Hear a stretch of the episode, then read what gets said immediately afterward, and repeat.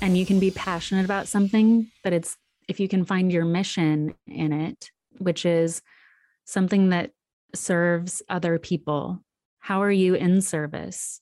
And the more people you can be in service to, and the deeper you can service them, the better you can service them, the more successful your business will be. Mm-hmm. So find your mission, not your passion.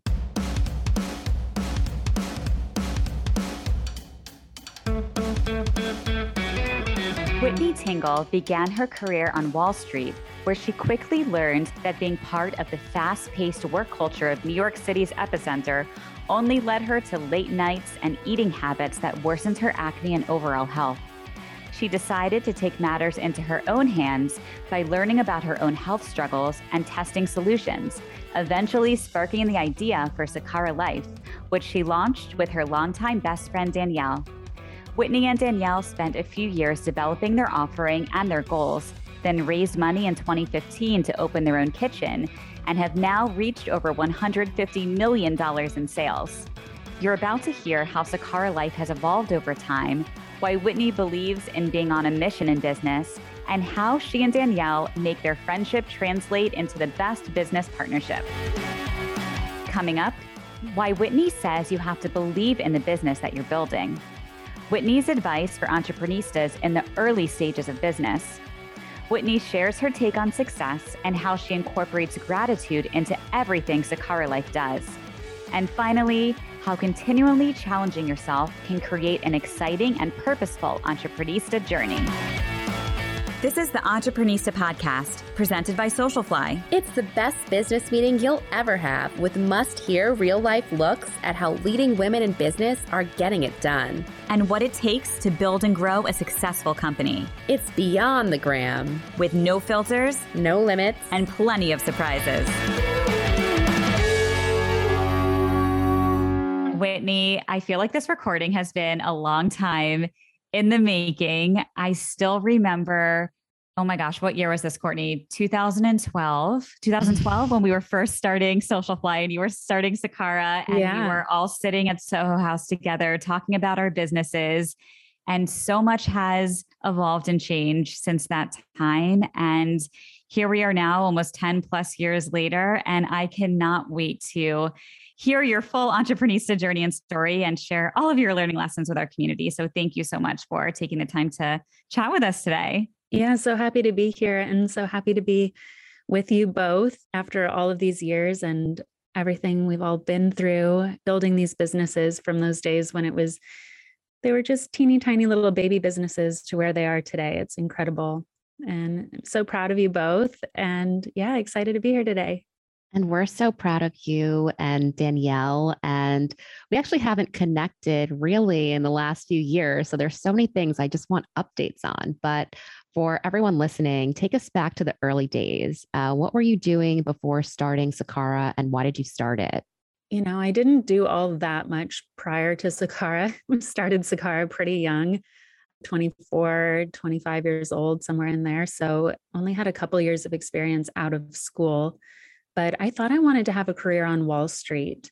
So after college, I got an internship and started my career at Merrill Lynch. And, you know, I thought I wanted to be like Susie Orman. I used to watch her back in the day when yes. she would make her appearances on Oprah and watch her show late at night with my mom, where she would tell people if they could afford to buy a boat or a new house or a pair of Christian Louboutin shoes. And I thought she was a woman in charge of her money. She didn't need any man to tell her how she could spend it. And, you know, she was just really standing in her power. And I thought that was really cool and really amazing and something that I wanted to emulate. So, went to New York and started my career there. Interesting time, as you both know, because it was also right before the Great Recession and a crazy time to be starting a career in finance. But for me, it was enough to get a feel for what that lifestyle is like, what people working in fast paced, high pressure jobs, big corporate business looks like.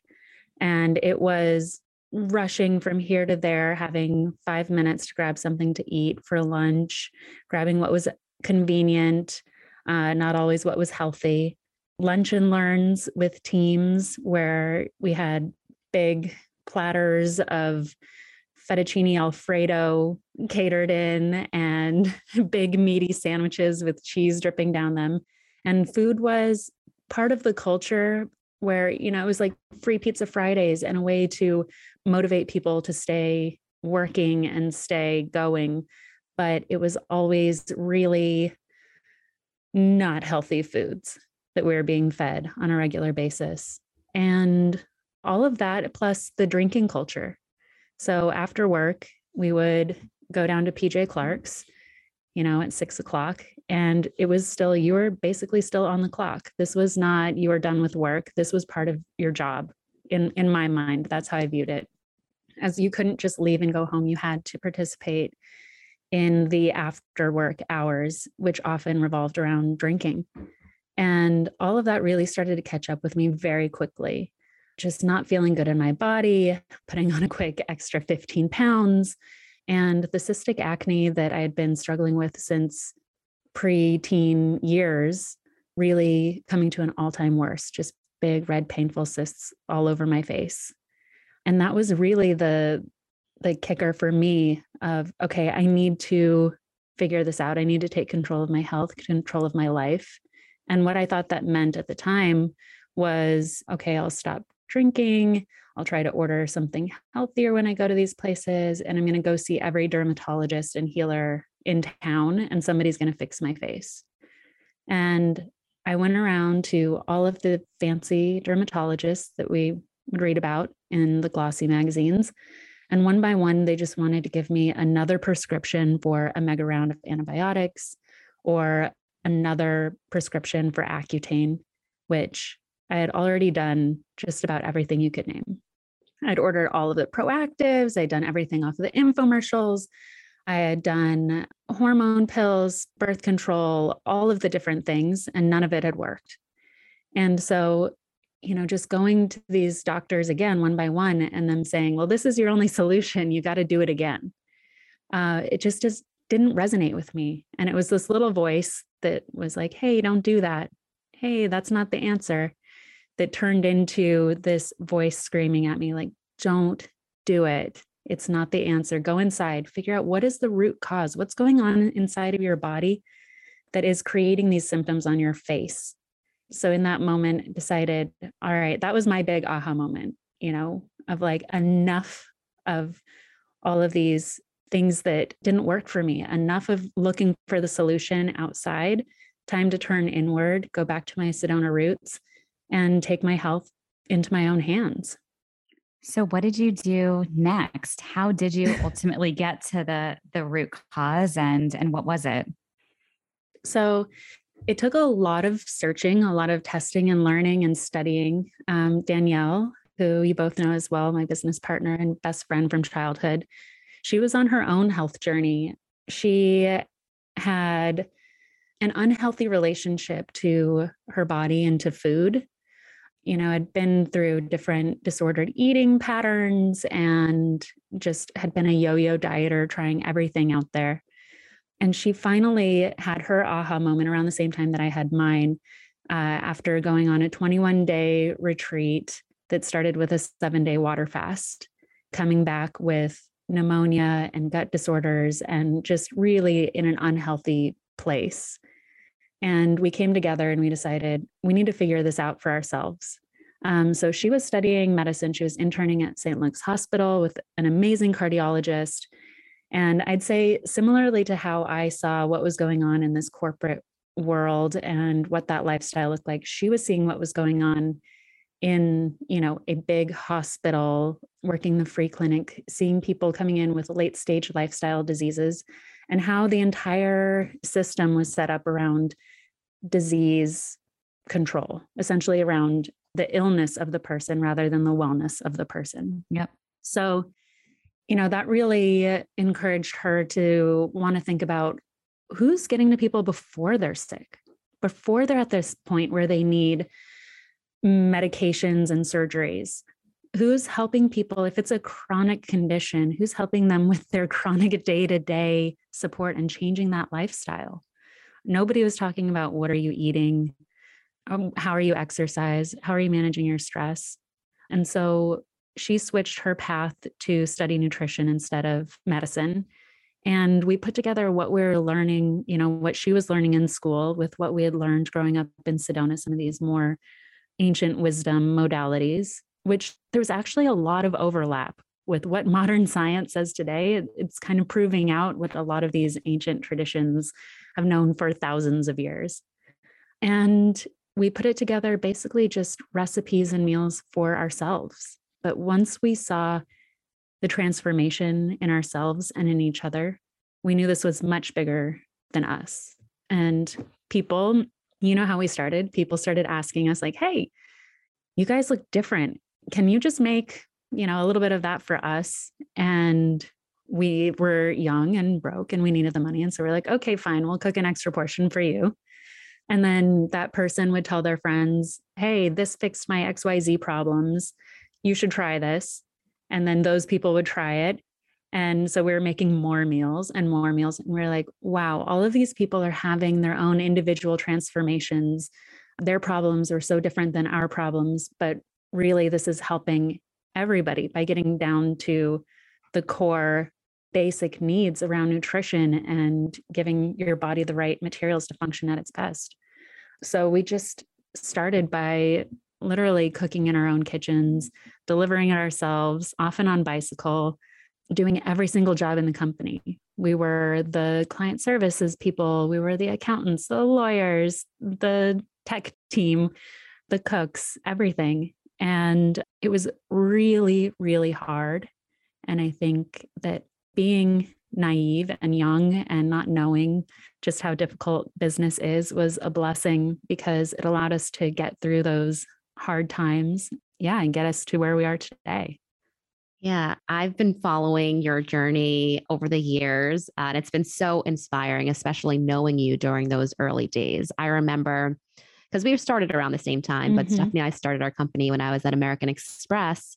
And I had already known you at the time. I was going to work, it was really early. And I remember going up the escalator and seeing you and Danielle personally there to hand deliver things or deliver food. Uh, yeah. Uh, and I actually still remember that, but I couldn't say hi to you because I was going up the escalator. You guys were trying to figure out where to go. You looked confused. I was kind of mortified, like showing up because American Express shares a building with Merrill Lynch. And I was like, I can't show up to my old job here looking like this. It was a day that the delivery guys hadn't shown up. You know, we'd hire people off of Craigslist.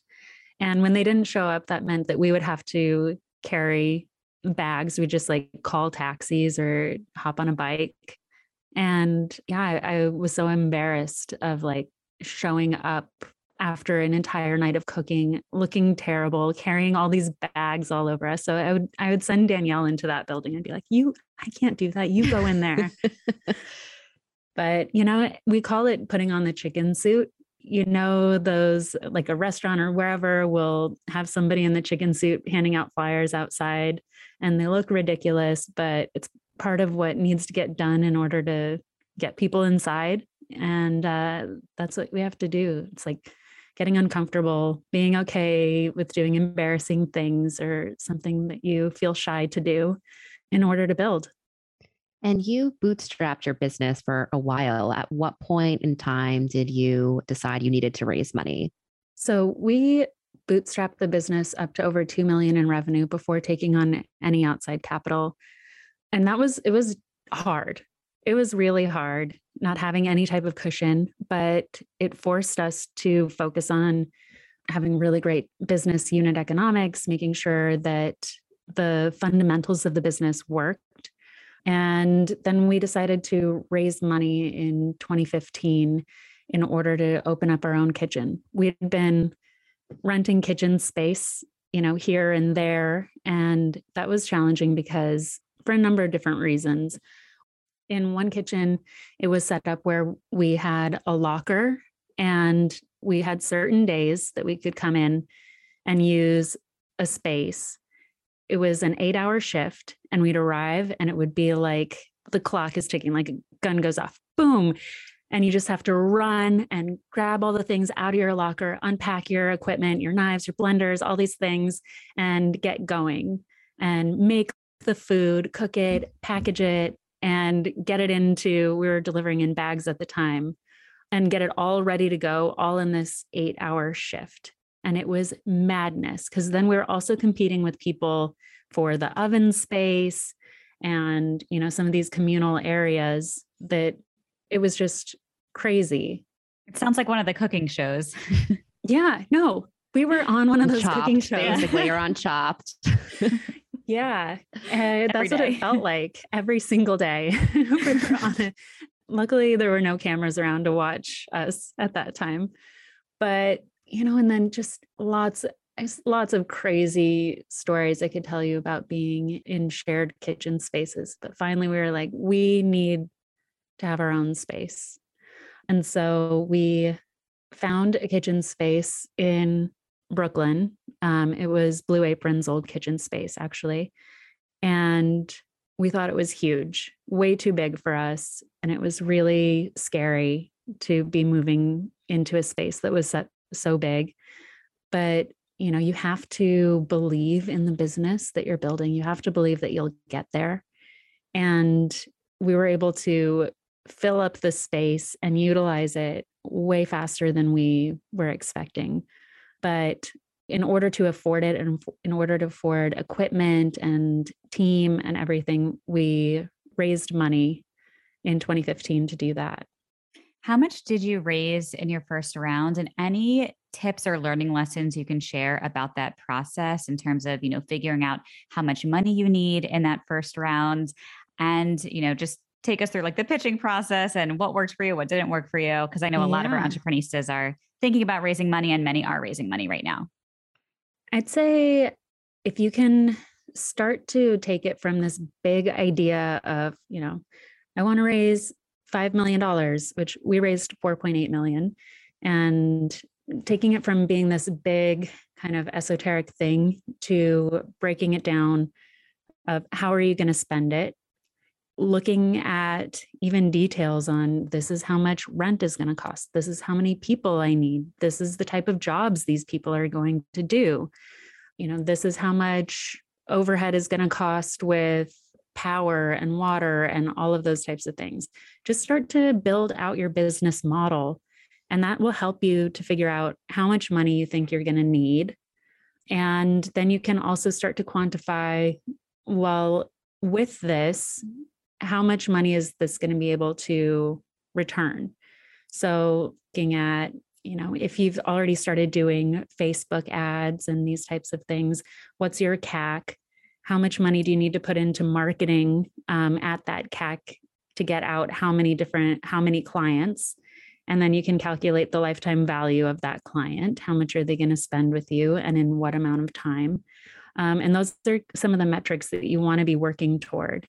And those are going to be some of the metrics that investors look at. You know, your the cost it takes to acquire a client, how long do they stay with you for, how much do they spend with you, what's their average order value, their AOV.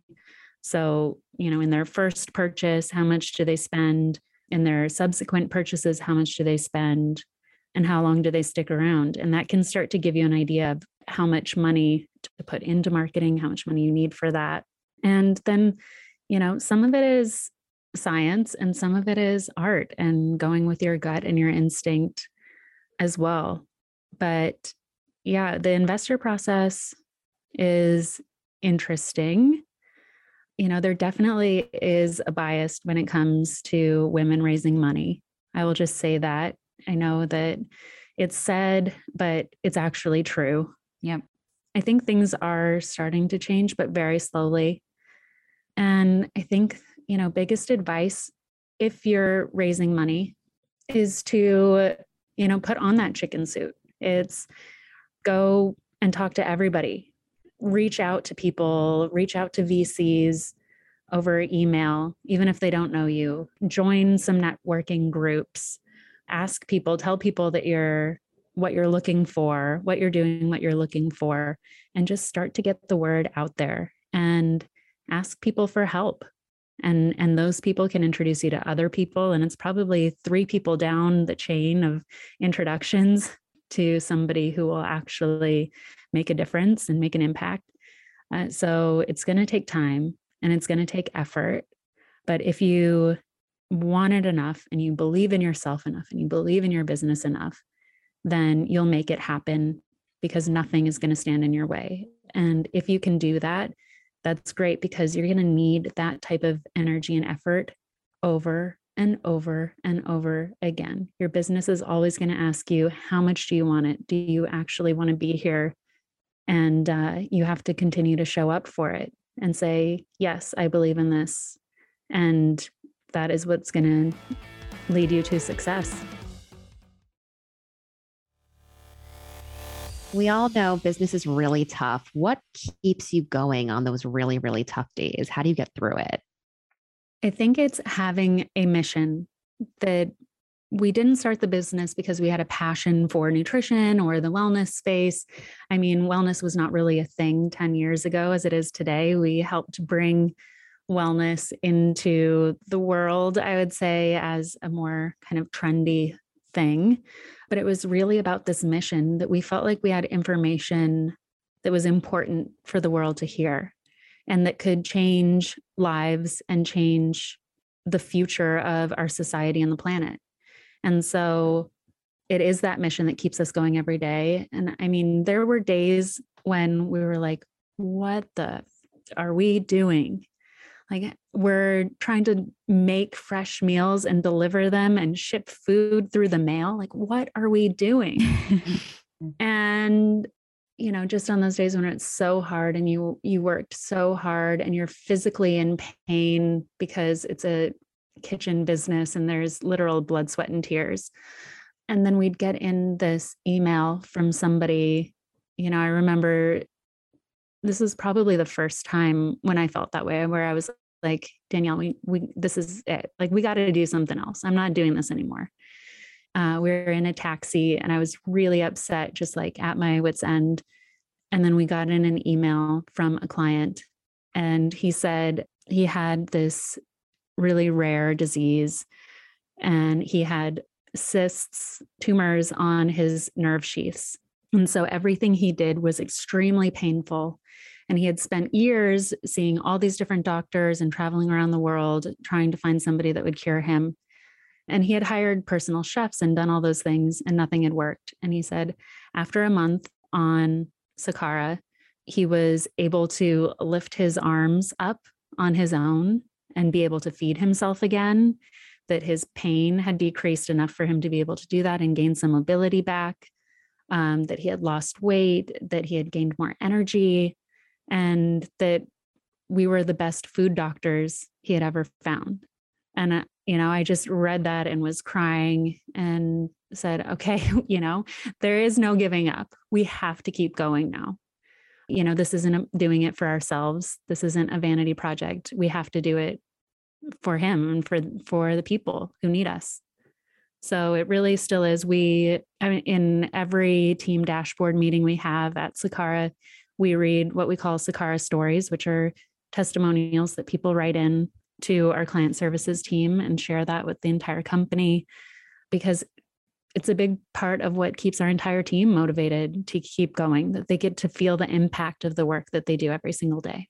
There's definitely nothing more important and fulfilling in life for sure. And it's so incredible that, again, I just think back to when we first met and you're just starting out and now this you know global reach that you have sharing this mission that is just such an important mission and, and teaching people about themselves and their body and nutrition and, and what's really important because i feel like before you know you and danielle were sharing this message like i didn't see this anywhere. I learned a lot about what I know now from, you know, reading the content that that you would both share and that you would share from, you know, Sakara's website and and Instagram and it's so important because you you weren't seeing a lot of that messaging in, in the mainstream and there's so many people walking around with chronic health conditions that can be prevented just by looking at what we're putting in our body and on our body. So, no, absolutely. And, you know, it's, I think going back to what I was, uh, my main point was there's a difference between your passion and your mission. And you can be passionate about something, but it's if you can find your mission in it, which is something that serves other people, how are you in service? And the more people you can be in service to, and the deeper you can service them, the better you can service them, the more successful your business will be. Mm-hmm. So find your mission, not your passion. That is great advice. And speaking of business success, I remember, and I can't remember when it was, but it was definitely in the last year, reading your Forbes article uh, that you hit 150 million in sales.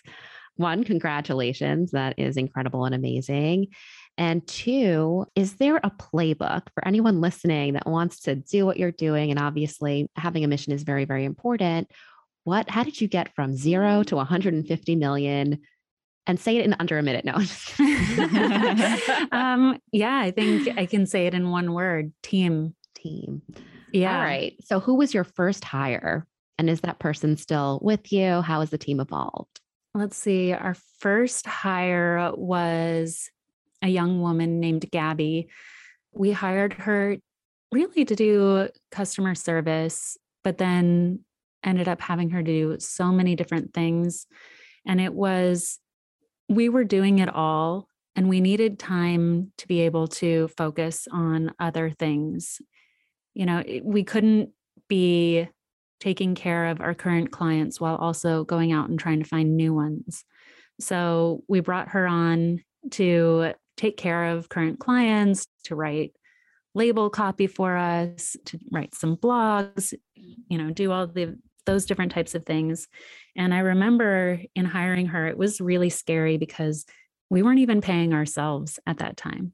We we're like, how are we going to have enough money to pay this person a salary when we can't even pay ourselves?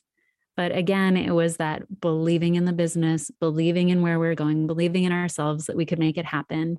And then having that goal, it was real pressure. We had to hit a sales goal in order to make her salary, or else, you know, we couldn't pay her. So that gave us extra motivation to hustle and make it happen.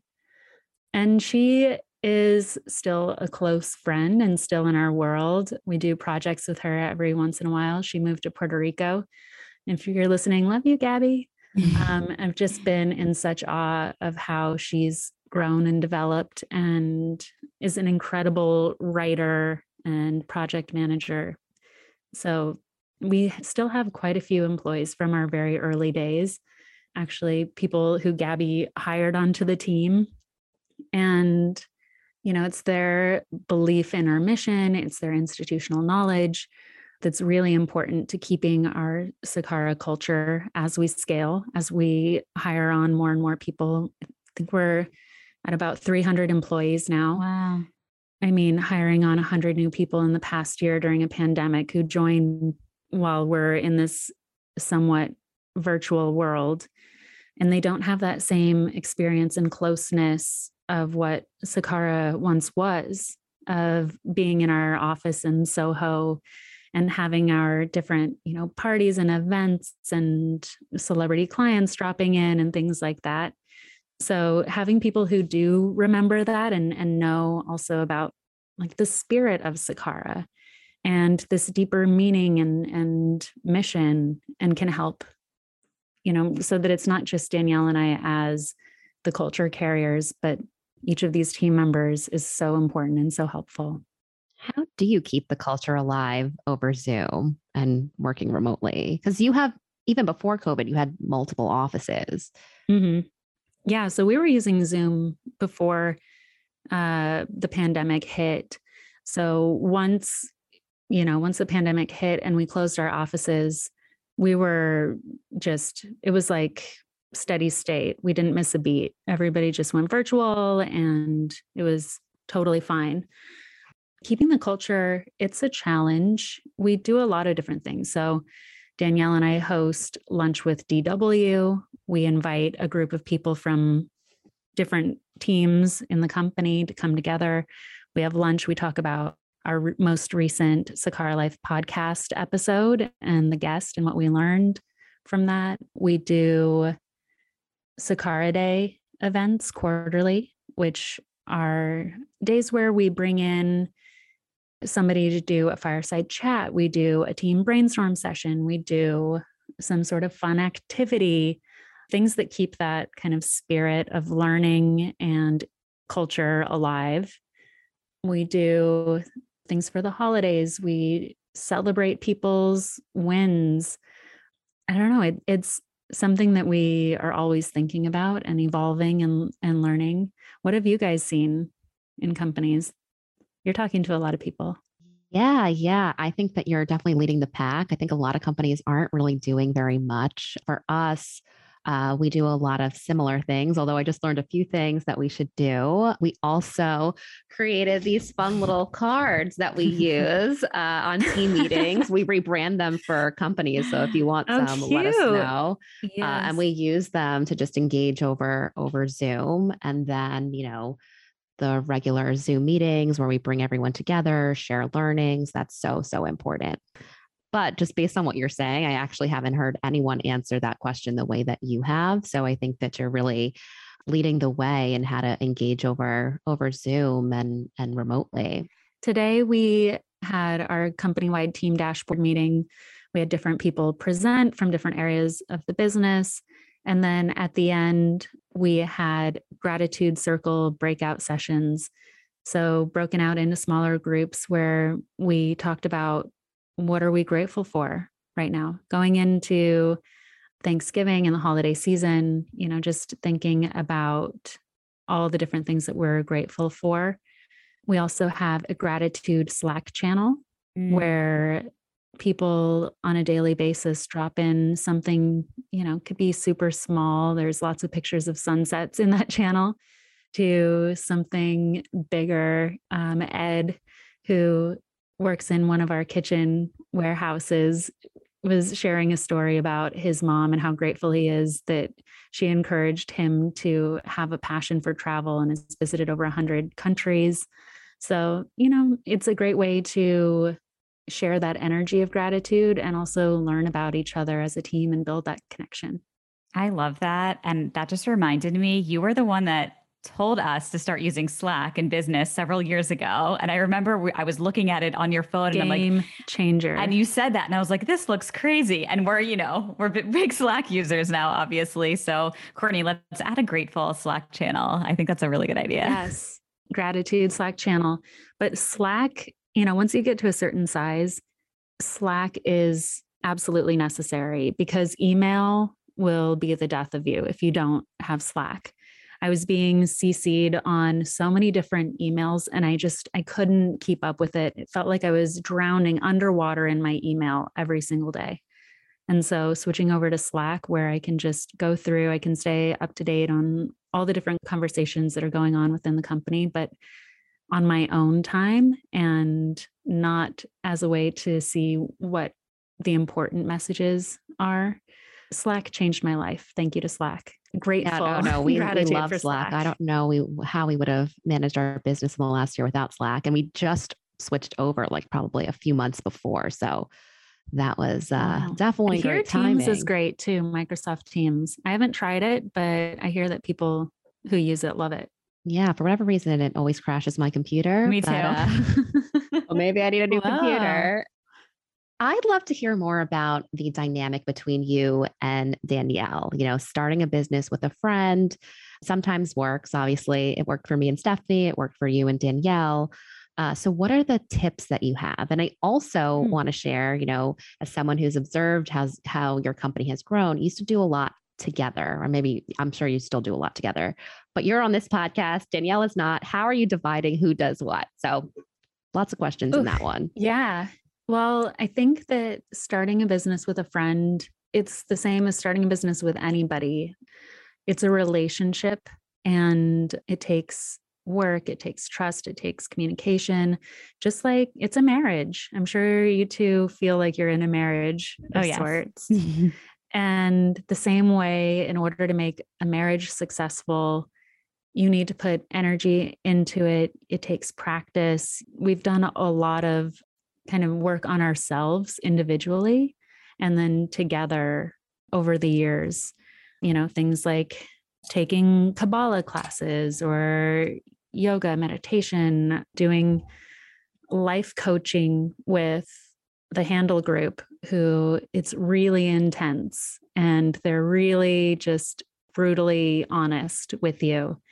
And I think, you know, with Danielle, we've been friends for over 20 years of our lives. So, more of our lives being friends together than not. And with that, we have been able to develop strong communication skills with each other. I think being able to just text each other at all hours of the day or night and talk about things when it's on your mind in that moment, not wait, you know, to say it the right way or, to, you know, oh, how is she going to respond to it and hold things in, but just like, hey, do you know this is going on? What's that? And, you know, why'd you make that decision? Or I need to fill you in on that. Keeping it really, having that closeness makes things fast and flow. And then we have the trust with each other where we know that ultimately we care about each other first and foremost before the business, that I want her health and happiness more than anything. I want her to be a complete, whole, happy human before I need her to be a co founder and co CEO with me. And so I'd say those are, you know, some of the the big things that make it work for us.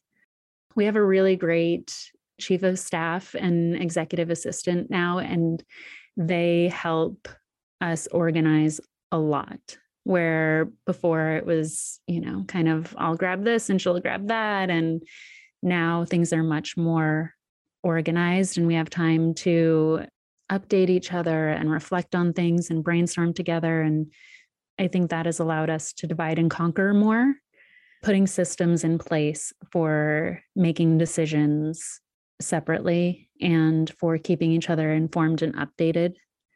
What are those systems? So, like on Mondays, Monday morning, we walk through our calendars together and we talk about, you know, what is coming up for the week.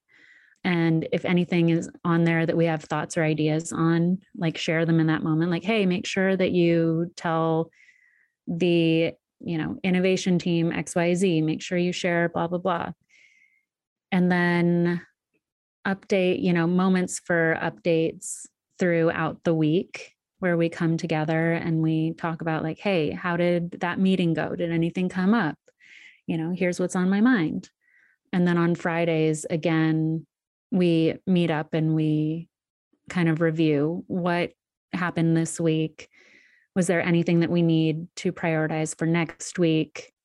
Anything that we need to close out before the week is over? And Oh, and the other thing is our executive assistant. She helps to keep tabs on our to do list. So we have a Slack channel, hashtag to do. And so anything that's like, oh my gosh, I need to remember to respond to that person, or I need, you know, like just so many of those things come into my mind throughout the day. And that's kind of a catch all of where they go so that I can get back to them later. And if I don't get back to them, that my assistant can kind of poke me once or twice or maybe more times in order to, to get them scratched off the list. The organization of things really takes a lot of stress off, mm-hmm. knowing that you're not forgetting anything and that it's not just sitting in the back of your brain. Because I'm a breastfeeding mother and my brain power is not what it used to be, not the same memory for sure. All right, Whitney, we're going to do a fun little segment we like to do a few rapid fire questions. So, the first thing that comes to your mind, are you ready? Okay, I'm scared. If you could learn one new skill right now, what would it be? Uh, I get better at speaking Hebrew with my husband. That's the first thing that comes to mind. Where is your happy place? Sedona, where I grew up. What are you currently reading? Uh, fiber fueled. It's a very sexy book on fiber. Yeah. what is your the theme song to your life? Theme song to my life. Oh, never thought about that one before.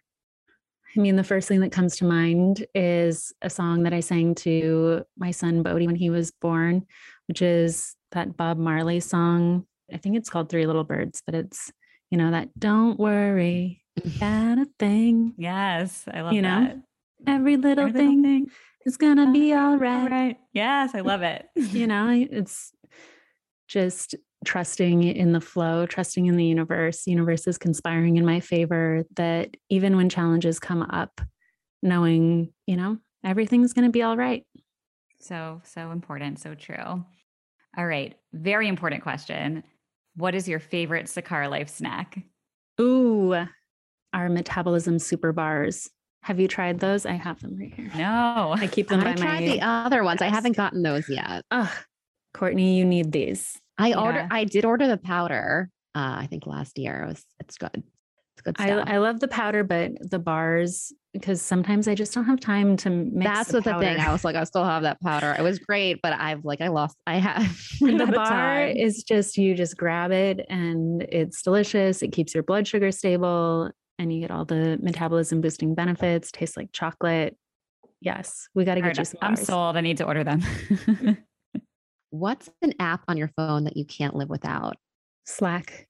I knew you were going to say that. Yeah. and finally, what is your hidden talent? Or do you have a hidden talent? Hidden talent.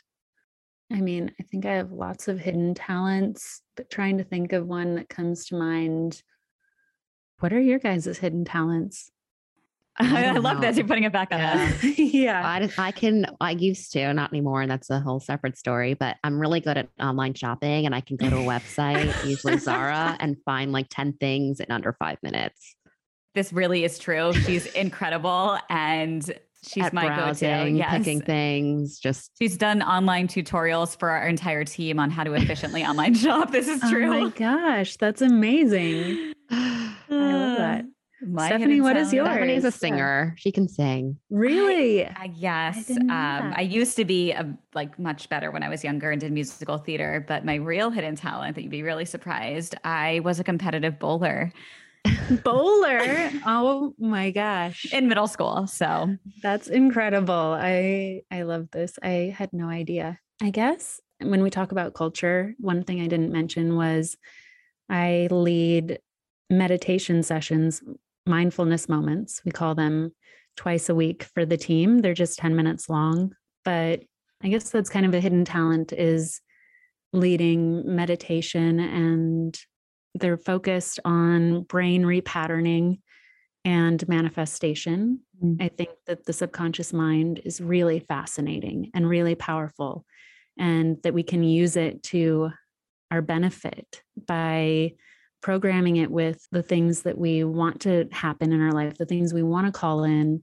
so that that part of the brain can just be working for us effortlessly while we go through our day to day. So, meditation and manifestation. I don't know if I love it. I love it. So we know that you left New York. Was that a COVID move or it was? Well, I think COVID was the thing that got me moving. I'd been talking about getting out of New York for a while, but it's hard to change your life. yeah, I think everybody knows that. And usually it's something big that happens that gets people to make that change. And so I was six months pregnant and it was, you know, middle of summer 2020, decided to pack a bag to spend one month in my hometown of Sedona. And once we got there, it was just, we needed to stay. It just felt so right. And to have the sunshine and the space and, you know, to be home and to be with my mom. So, yeah, we decided to make that home. And what has life been like now? You're a new mom and also running a business that also takes a lot of time and energy. How have you been able to adjust to your new role as mom and continuing to, to run your business? Uh, huh. I think support is really important. I feel so blessed and grateful to have the support of my mother who watches Bodhi throughout the day and to be in this Zoom world right now. We'll see how things look once we are more back to office. but for the time being, it's amazing that throughout the day, when I get up, I can go out of the room and and see Bodhi in my in between moments. And so it feels like it's a nice balance between being just totally engulfed in my work and getting to see my child at the same time. Feel so lucky and blessed to be able to do that. But it's, I mean, it's a lot more work. You have a whole nother thing to think about and care about and shop for. And Courtney, I need your shopping tips for I'll, I'll help how to you. shop for him. Yes. Yeah. yeah, Courtney, that's a, you know, because you're ready to start a new business, Court, right? You're, uh, Oh, yeah, you needed to add another Yeah, one. add Another one. to the I'm like, uh, yeah, I need to finish, finish, or you know, figure out what I'm doing with all the businesses I have. But that's another podcast. in, in due time. In due time. You're nurturing them. Yes, exactly. What is your favorite way to unwind at the end of the day? I think that's one of the things about being a breastfeeding mother is it really forces me to unwind. When it's his bedtime, you know, we go through all of the different bedtime routine for him and then I breastfeed him to go to sleep and he can tell if I'm thinking about other things, if I have, you know, this busy energy, if my mind is racing, or if I'm trying to answer Slack messages on my phone at the same time. And he won't let me do that. And so I have to really like unplug, wind down, and be present with him and breathe. And my energy shifts his energy and allows him to go to sleep. So through that, I have to relax and then I'm ready to unwind into my night as well. is there a mantra or quote that you live your life by?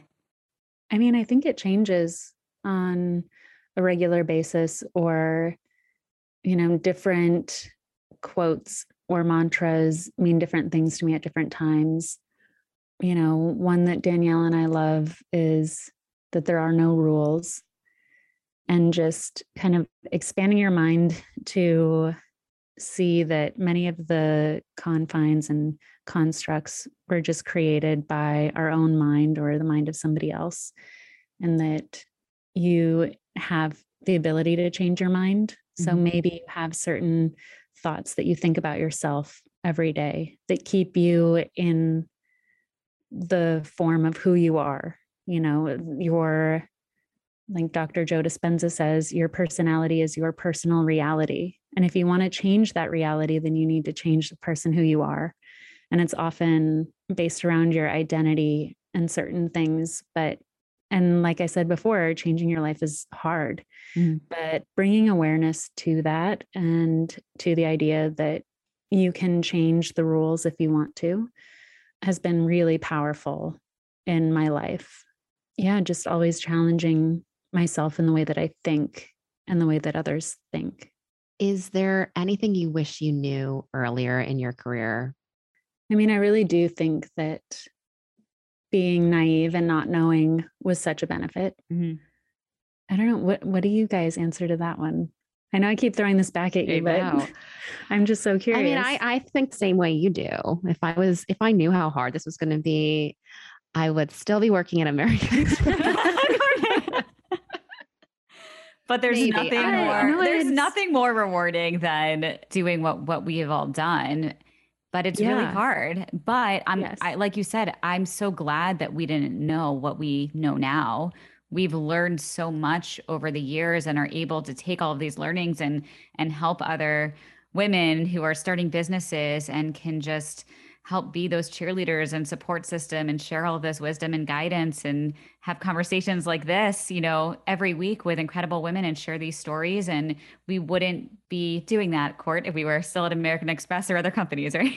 yeah, no, for exactly. It's sure. definitely a rewarding. I was I was joking, but I probably would have not quit my job if I knew how hard it was, and that that is true. And now that I know, I'm just used to the hustle and the challenge because I did it, and I don't I don't know if I could not live a life that didn't challenge me, but if I knew and didn't experience it, I probably would have Yeah. quit. And I think that is something for entrepreneurs and budding entrepreneurs to know I think that being an entrepreneur looks really sexy and you know you get a certain level of recognition for it and it looks like beautiful photos on Instagram and things like that and so much of the other side isn't seen. The side of the stress and pressure of responsibility of being in charge of people's futures and livelihoods and their families how they they put food on the table for their family all of the different challenges and risks that come along. I think you have to you you have to be a risk taker. You have your like risk profile as an entrepreneur you have to be willing to take a lot of risk. And i think if you're risk adverse maybe being an entrepreneur isn't right for you. Yeah and you have to have that grit hustle and can't have the ego that says you're above mm-hmm. anything or else that ego's not going to let you do the things that you need to do get the job done but you know I, I don't think being an entrepreneur is for everybody and i think that you can have a really fulfilling rewarding life working for some really amazing great companies ones that align with your values and that you want to be a part of and join a mission and and things like that and that you can be an entrepreneur mm-hmm. we have lots of entrepreneurs in our, in sakara who start up and basically run businesses within our business. And it's incredible but then they have the support of a team and a company around them. So there's lots of different options and opportunities for people and it's finding what suits them and their their personality the best. Absolutely. And we have a lot of conversations with we call them intraprenistas so women who are doing exactly what you shared, you know, essentially being an Entreprenista within an organization and definitely couldn't agree more with with everything that you shared. Our final question for you and we could sit and chat with you for for hours and hours, but no you have to get back to business and your your beautiful little boy. What does being an Entreprenista mean to you? Ooh. I think being an Entreprenista means having creative ideas and seeing them through to a reality.